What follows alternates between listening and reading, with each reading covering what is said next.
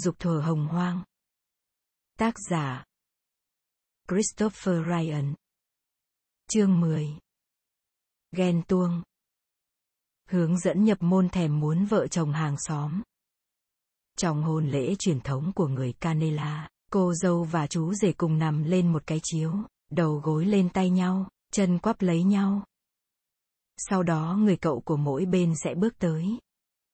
Ông ta khuyên cô dâu và chú rể hãy ở bên nhau cho đến khi đứa con cuối cùng trưởng thành, đặc biệt nhắc nhở họ không được ghen tuông với tình nhân của mỗi người. Một lỗi in ấn năm 1631 đã khiến trong kinh thánh có lời tuyên bố thế này. Người được ngoại tình mặc dù không phải là huấn thị của kinh thánh, sợi chỉ xuyên suốt nhiều ví dụ mà chúng tôi đưa ra về SES. Trao đổi tình dục xã hội, nếu bạn đã quên mất là lệnh cấm triệt để quan hệ với các bạn tình quen thuộc, thậm chí đôi khi còn bị dọa xử tử. Sao lại thế được nhỉ? Vì những nghi lễ này đã phát triển ở các nền văn hóa khác nhau trên thế giới nên chúng hẳn phải thực hiện những chức năng quan trọng. Mâu thuẫn nội tại cho thấy một mối đe dọa sống còn đối với các nhóm phụ thuộc lẫn nhau một cách chặt chẽ như các nhóm mà tổ tiên chúng ta đã sống suốt hàng nghìn thế hệ. Trở thành nghi lễ, được cộng đồng ủng hộ, thậm chí đôi khi còn bắt buộc, SEX giảm bớt tình trạng chia rẽ do ghen tuông và sở hữu gây ra, trong khi cũng làm mở vai trò làm cha. Không đáng ngạc nhiên khi trong các cộng đồng quy mô nhỏ phụ thuộc nhiều vào niềm tin giữa các cá nhân, chính sự độ lượng và hợp tác đã đưa ra và thúc đẩy nhiều cách tăng cường những phẩm chất này đồng thời ngăn chặn các hành vi và tín điều đe dọa sự hòa thuận trong nhóm cũng như sự sống còn của các thành viên cần nhắc lại rằng chúng tôi không viện đến bất cứ điều cao quý nào hay sự thấp hèn nào của người hái lượm. Một số hành vi dường như bình thường với chúng ta. Do vậy sẵn sàng được xem là phổ quát sẽ nhanh chóng phá hủy nhiều cộng đồng hái lượm quy mô nhỏ bằng việc làm chúng đánh mất chức năng của mình. Đặc biệt, lợi ích cá nhân không bị kiểm soát, dù là được thể hiện dưới hình thức tích trữ thực phẩm hay sở hữu tình dục quá mức đều đe dọa trực tiếp tới sự gắn kết tập thể vì vậy bị xem là đáng xấu hổ và lố bịch. Có nghi ngờ nào cho rằng xã hội ngụy trang những thôi thúc như vậy không? Ngay bây giờ những chiếc vòng đồng đang kéo dài của các cô gái ở nhiều vùng thuộc Thái Lan và Myanmar.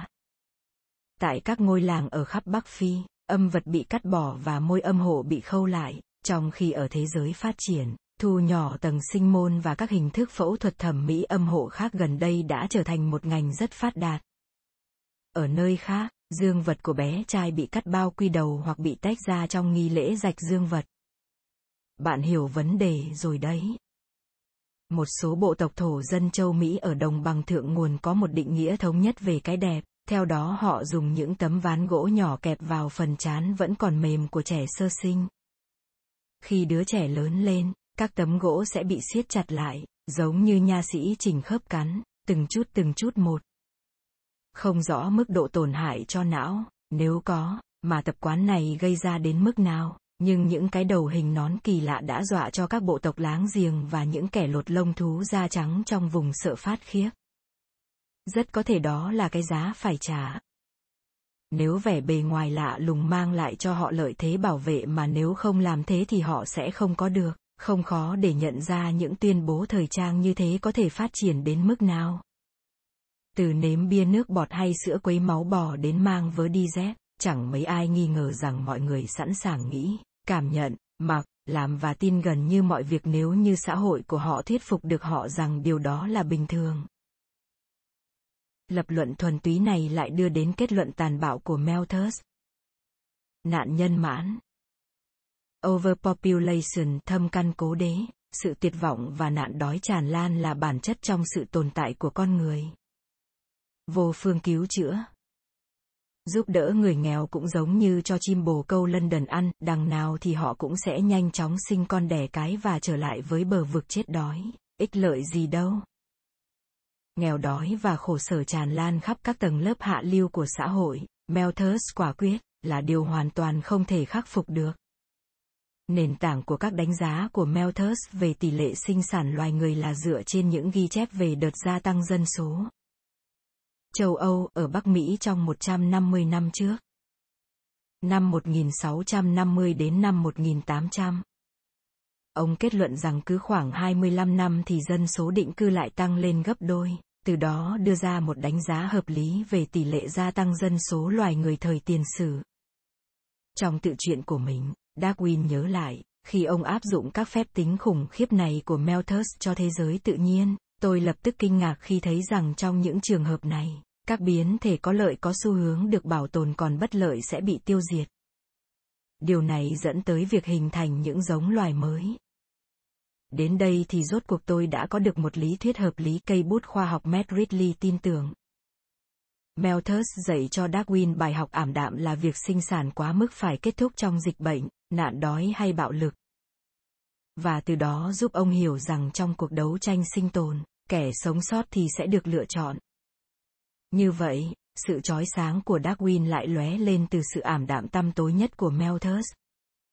Alfred Russel Wallace Phẩy, người khám phá ra cơ chế nền tảng của chọn lọc tự nhiên độc lập với Darwin, đã có khoảnh khắc lóe sáng của riêng mình khi đọc đúng bài viết đó ở bán cầu bên kia, giữa những cơn sốt trong một túp lều bên bờ sông ở Malaysia đầy bệnh sốt rét. Nhà viết kịch người Ireland, George Bernard so ngửi thấy mùi khiếm khuyết của Malthus về chọn lọc tự nhiên, than rằng khi bắt đầu hiểu được toàn bộ ý nghĩa của điều này, trái tim bạn chìm vào hố cắt bên trong bạn so khóc thương cho thuyết định mệnh ghê tởm của chọn lọc tự nhiên và oán trách sự suy giảm đáng nguyền rủa của vẻ đẹp và trí tuệ, sức mạnh và mục đích, danh dự và khát vọng của nó. Nhưng mặc dù Darwin và Wallace xuất sắc vận dụng những con số kinh khủng của Malthus, những con số ấy vẫn có vấn đề. Chúng không có nghĩa. Các bộ tộc săn bắt, giống như những con thú săn mồi về cách sống, ý muốn và cũng phân bố thưa thớt trên bề mặt trái đất như chúng. Giống như những con thú săn mồi, họ phải xua đuổi hoặc trốn thoát từng kẻ địch, và phải tham gia vào những cuộc đua không ngừng nghỉ với nhau. Các quốc gia láng giềng vĩnh viễn sống trong tình trạng thù địch với nhau. Theo quan điểm thị trường tự do, hoạt động giao cấu của con người xoay quanh giả định cho rằng trung thủy tình dục là cốt lõi của bản chất con người thiếu vắng chế độ một vợ một chồng. Một người nam sở hữu khả năng sinh sản của một người nữ, trạng thái đối nghịch tôi được canh thua sẽ sụp đổ. Như chúng tôi đã phát ra ở trên, Bass và đồng nghiệp né tránh nhiều lỗi rõ ràng trong lý thuyết này.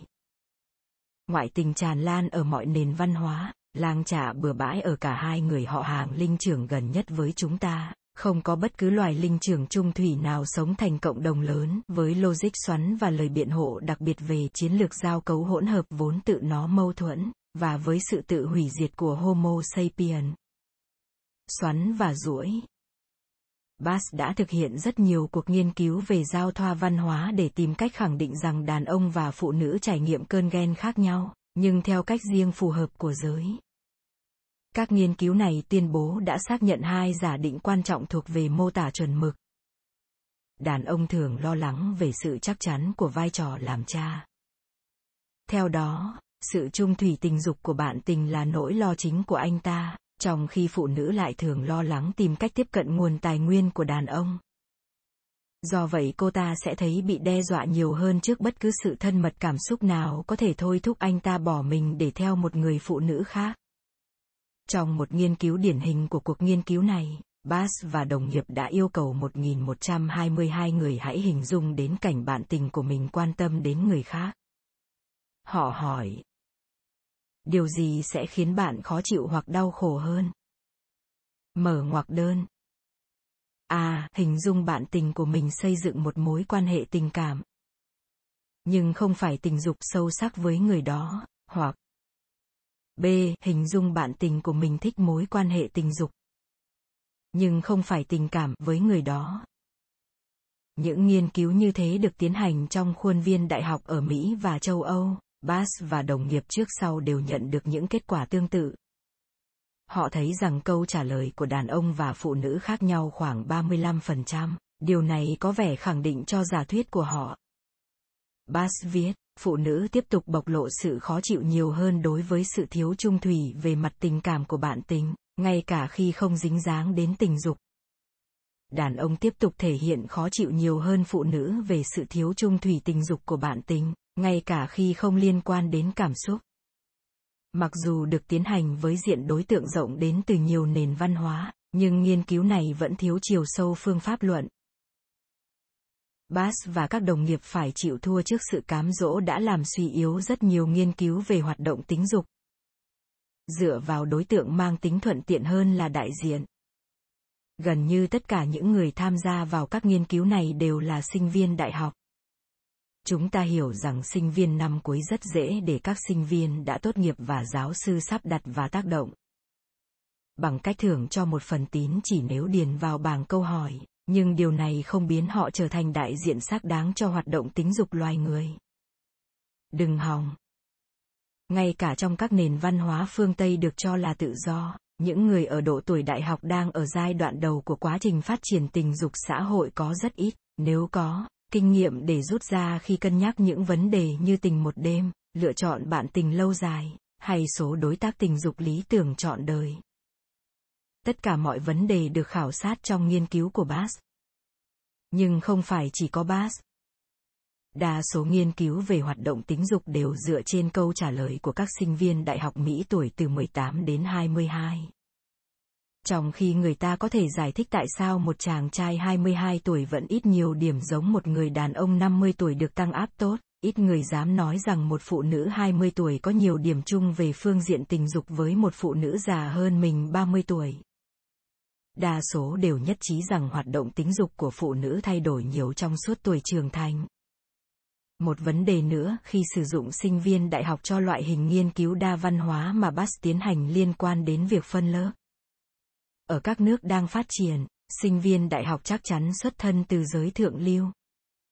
Có thể một sinh viên Angola giàu có sẽ có nhiều điểm chung với một sinh viên năm cuối Bồ Đào Nha hơn là với một người nào đó có cùng tầm tuổi trong các khu ổ chuột ở Luanda. Nghiên cứu điền giã của chúng tôi ở châu Phi cho thấy tín niệm và hành vi tình dục của các tầng lớp xã hội và tiểu văn hóa ở đây có rất nhiều sự khác biệt. Cũng như ở các nơi khác trên thế giới. Ngoài việc bóp méo ảnh hưởng của tuổi tác và tầng lớp, Bass cùng đồng nghiệp cũng bỏ qua thực tế quan trọng là mỗi đối tượng nghiên cứu của họ đều sống trong các cộng đồng hậu nông nghiệp với những đặc trưng như tư hữu, phân cấp chính trị, truyền hình toàn cầu, vân vân. Làm sao để chúng ta nhận ra những điểm phổ quát của con người nếu không đưa vào khảo sát ít nhất vài người hái lượm, mà suy nghĩ và hành vi của những người đó không phải được hình thành từ tác động của đời sống hiện đại, và cái nhìn của họ lại tiêu biểu cho hơn 95% trải nghiệm của giống loài chúng ta. Như chúng tôi đã chứng minh, rất nhiều nghiên cứu về người hái lượm cho thấy nhiều những tương đồng quan trọng giữa các cộng đồng không liên quan đến nhau và nhiều những khác biệt lớn giữa các chuẩn mực hậu nông nghiệp. Người Thụy Điển và giới thượng lưu Nigeria có thể tự cho họ là rất khác nhau, nhưng từ cái nhìn của người hái lượm thì có vẻ họ giống nhau rất nhiều. Phải thừa nhận, chẳng dễ dàng gì để giải bàn câu hỏi và bút chì ngòi hai bế cho người hái lượm ở vùng thượng Amazon. Mặc dù vậy, sự khó khăn hoặc bất khả trong việc đưa cái nhìn của họ vào chẳng giảm bớt tầm quan trọng sống còn của nó đối với tính toàn vẹn của loại nghiên cứu này. Mô hình nghiên cứu rộng nhưng nông cạn này cũng giống như tuyên bố đã khám phá ra những sự thật về cá nói chung sau khi tiến hành nghiên cứu cá ở các con sông trên thế giới. Thế còn hồ nuôi cá thì sao? Ao thì sao?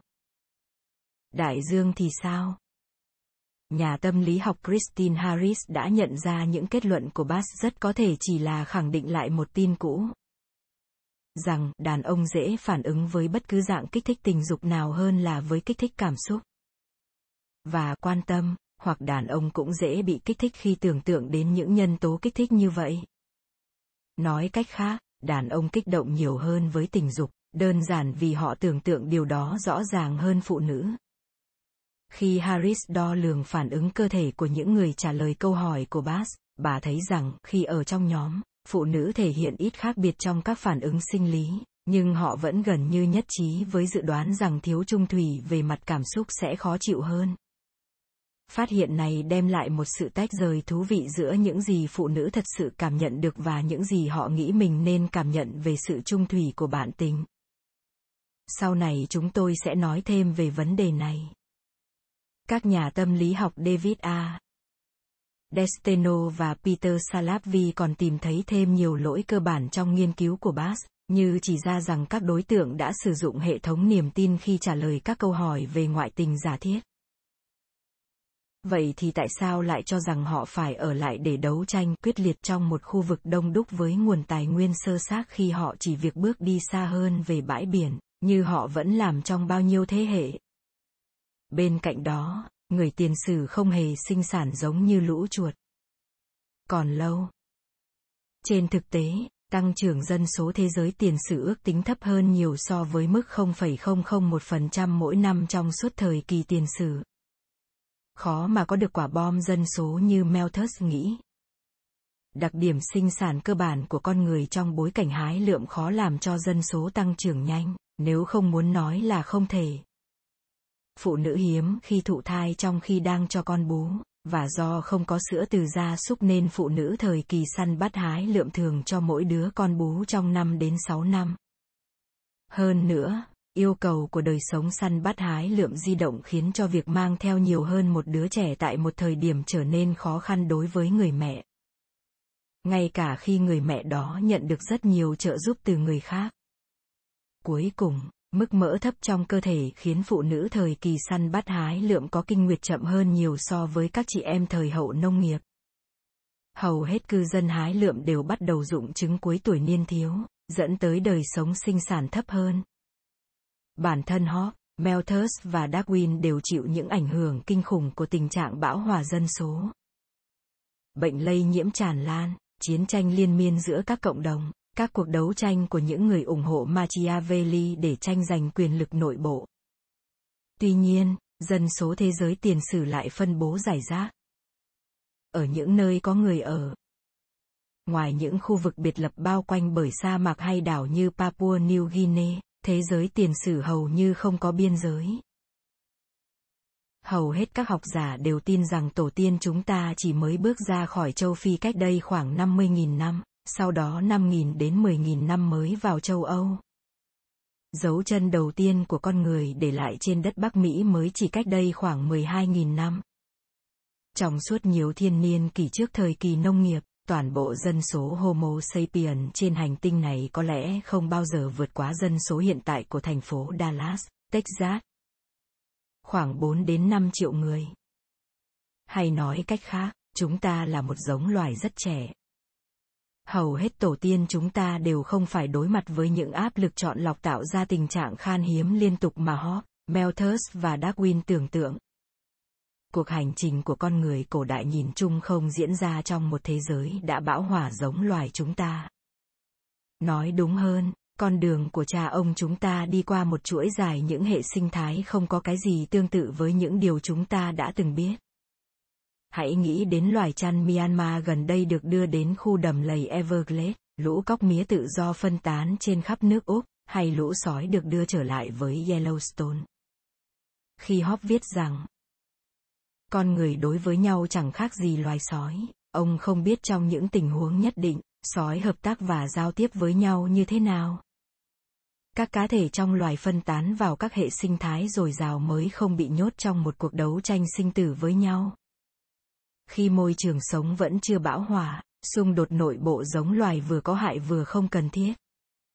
Trên đây, chúng tôi đã chứng minh rằng, ngay cả trong một thế giới trống vắng rộng lớn, đời sống xã hội của người hái lượm cũng hoàn toàn không hề cô độc. Chàng bị ám ảnh và không thể nghĩ tới bất cứ điều gì khác. Chàng sẽ đánh đổi bất cứ điều gì, kể cả thế giới này, để được bên nàng chàng mù quáng trước bất cứ lỗi lầm nào của nàng và sẽ bỏ rơi ngay cả người bạn thân nhất nếu người bạn đó tìm cách cảnh báo về nàng chàng sẽ dốc hết tiền bạc mình có để cố gắng thu hút sự chú ý của nàng và cuối cùng nhưng rất quan trọng, chàng sẽ ngủ dưới mưa nếu nàng bảo chàng phải làm vậy.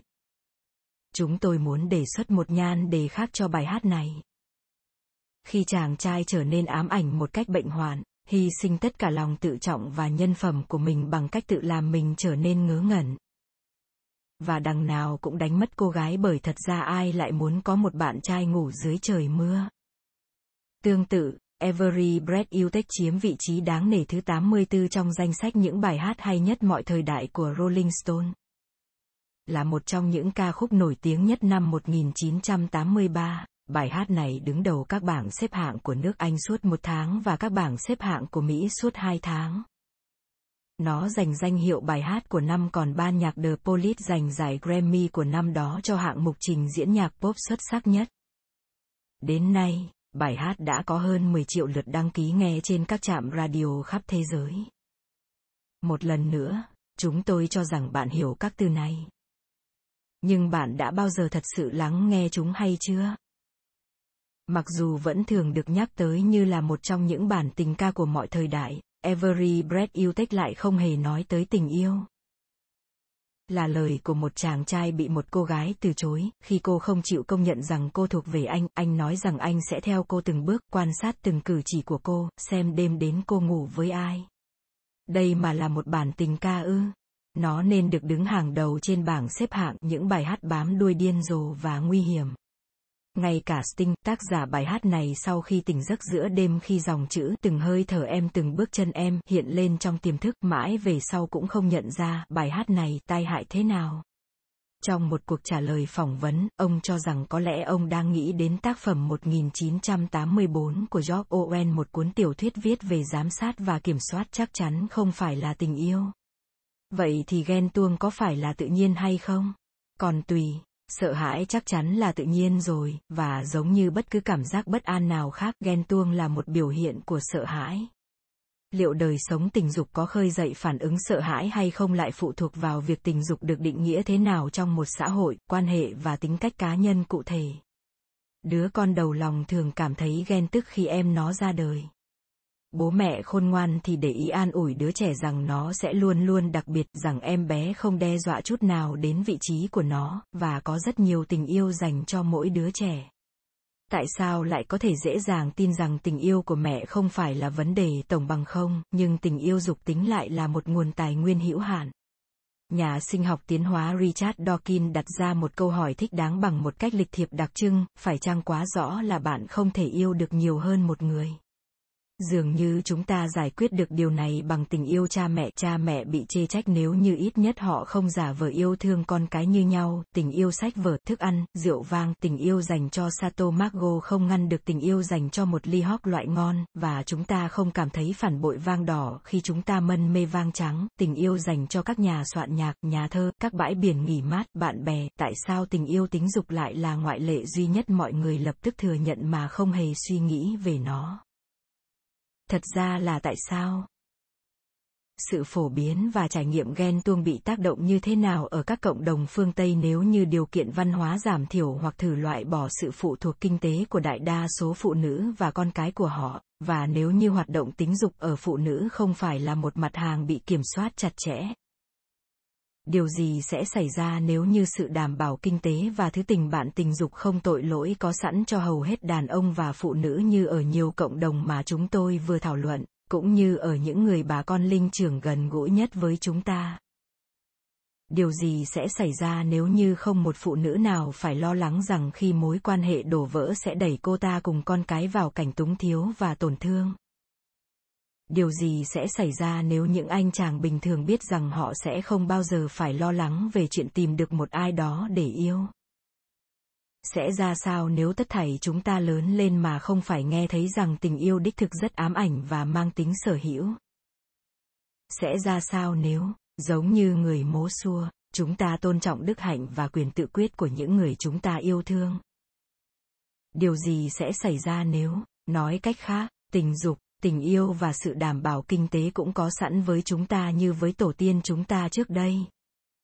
Nếu sợ hãi bị đưa ra khỏi ghen tuông thì điều gì còn lại? Con người sẽ hạnh phúc hơn. Không phải khi họ có thể chữa được bệnh ung thư, lên sao hỏa, xóa bỏ nạn phân biệt chủng tộc hay xả nước hồ Erie mà là khi họ tìm được cách sống lại trong các cộng đồng nguyên thủy. Đấy là xã hội không tưởng của tôi. E. O. Wilson từng viết rằng tất cả những gì chúng ta có thể phỏng đoán về lịch sử di truyền của loài người đều biện luận cho một đạo lý tình dục tự do hơn Trong đó các tập quán tình dục trước tiên đều được xem là phương thức kết nối, tiếp đến mới là phương tiện sinh sản, chúng tôi đồng ý. Nếu hoạt động tính dục loài người ban đầu phát triển thành cơ chế gắn kết nội tại của các nhóm phụ thuộc lẫn nhau, trong đó sự chắc chắn về vai trò làm cha chỉ là một vấn đề nhỏ. Nếu được xem là vấn đề, vậy thì cách hiểu đúng đắn về tiến hóa tình dục loài người là điều đáng ăn mừng.